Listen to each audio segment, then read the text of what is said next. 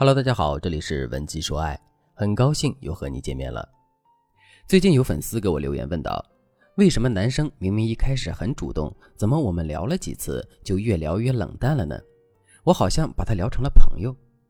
类似的问题我每天都会听到。今天呢，我就针对这个问题给大家详细探讨一下。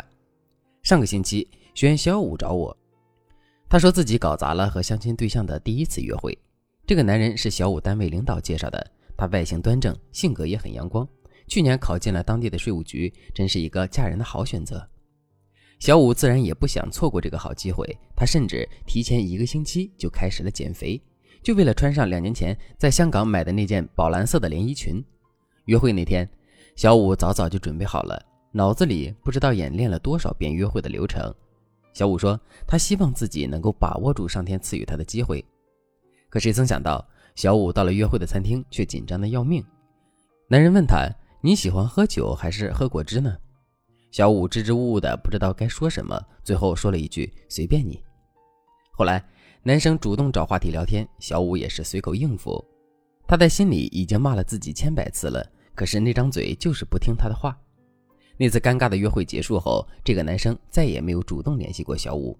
就算小五主动在微信上和男生聊天，那个男生也经常找借口回避。小五跟我抱怨说：“老师，我明明想和他好好聊天，可是话一到嘴边，我就不知道该怎么说了。这到底是怎么回事啊？为什么有的人能够和朋友、亲人谈笑风生，有的人就算在心里演练了，但最后说出的话依然会出错呢？表面上看是话术的问题。”可是话术不够好的人，只是表达上可能不够婉转优雅，但不至于把关系推远，把话题聊死。所以，对于经常能把感情聊冷淡的人，我们还是需要先知道其可能的潜意识因素。这个因素就是驾驭感情的能力。一个人不能驾驭自己的情绪，他就无法表达自己的情绪。举个例子，当你得知自己买的彩票中了头等奖的时候，你肯定会吃惊的说不出话来。再比如，你去鬼屋的时候被吓到惊慌失措，也不知道该说什么，甚至会瘫倒在地。在这种极端的情况下，我们往往会失去情绪的控制力，所以我们的表达也会失控。我为什么要讲这些例子呢？大家回忆一下，小五在和男生相亲的时候，他是不是也有类似的表现呢？所以在小五的心里，约会就变成了这种刺激的事情。约会中的他无法驾驭自己的情感，更无法准确表达自己的情感。像小五这样的学员，我已经见得太多了。我曾经分析过这类人的聊天记录，我发现他们的聊天里很少能够表达出情感情绪，更多的是讨论具体的问题。比如对方问你吃了吗，你回答吃了，于是这个话题就结束了。这类学员也曾经在别的机构学习了如何运用话术，可一旦脱离老师的指导，自己聊天时还是会聊很具体理性的问题。最后还是在闻鸡说爱成功找到了解决方法。想知道是怎么做的吗？接着听下去。后来我发现这类学员有一个共同特性，就是从小比较压抑情绪。比如有的学员小时候兄弟姐妹比较多，也并不是个受宠爱的那个。看着父母把好吃的好玩的更多的给弟弟妹妹，还教育他也要让着弟弟妹妹，心里没点恨是不可能的。但小时候，每当去表达自己的需求，想要父母关注自己，多给自己一些的时候，都会被骂回来，被说不懂事，或者被说要求高等等。小孩子还不会驾驭自己的情感情绪，就会泛化，觉得只要自己有被更爱的需求就是不对的，于是就会克制。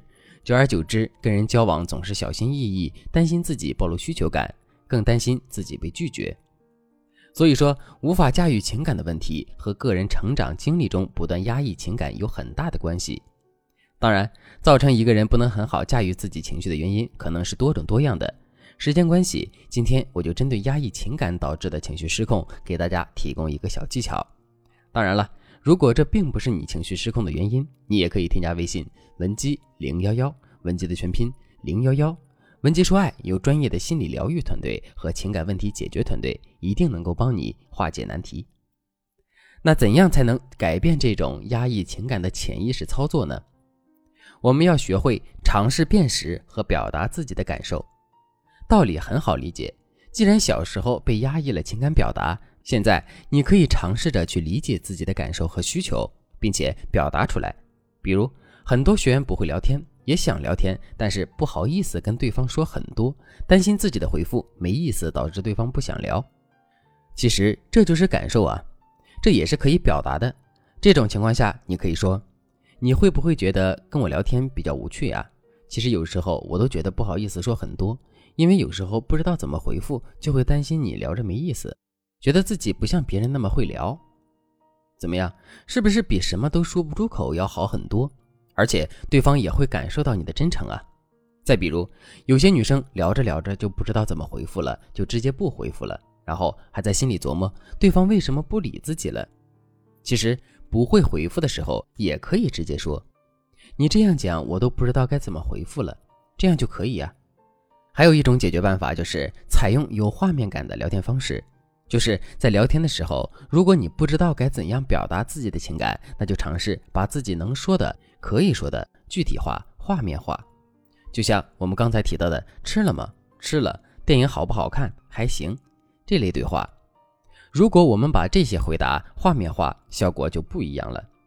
对方问你吃了吗？你可以说：“我今天中午吃了个猪排饭，他家的酱汁好浓，炸猪皮脆脆的。你中午吃了吗？吃的什么呀？”或者对方回答电影好看，你也可以继续问大概讲的什么内容啊？哎，你不要全剧透哟，就稍微说一下有没有出彩的镜头，我考虑要不要去看。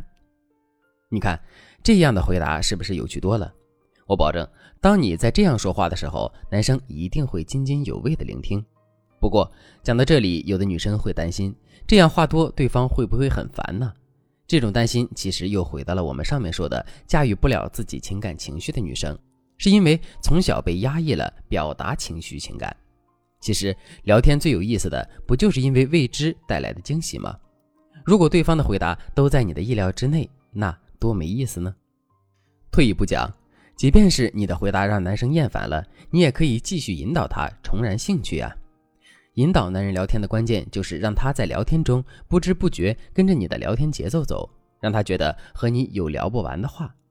这样一来，他就会有一种像拆礼物一样的期待，直到这个礼物亮闪闪地呈现在他面前。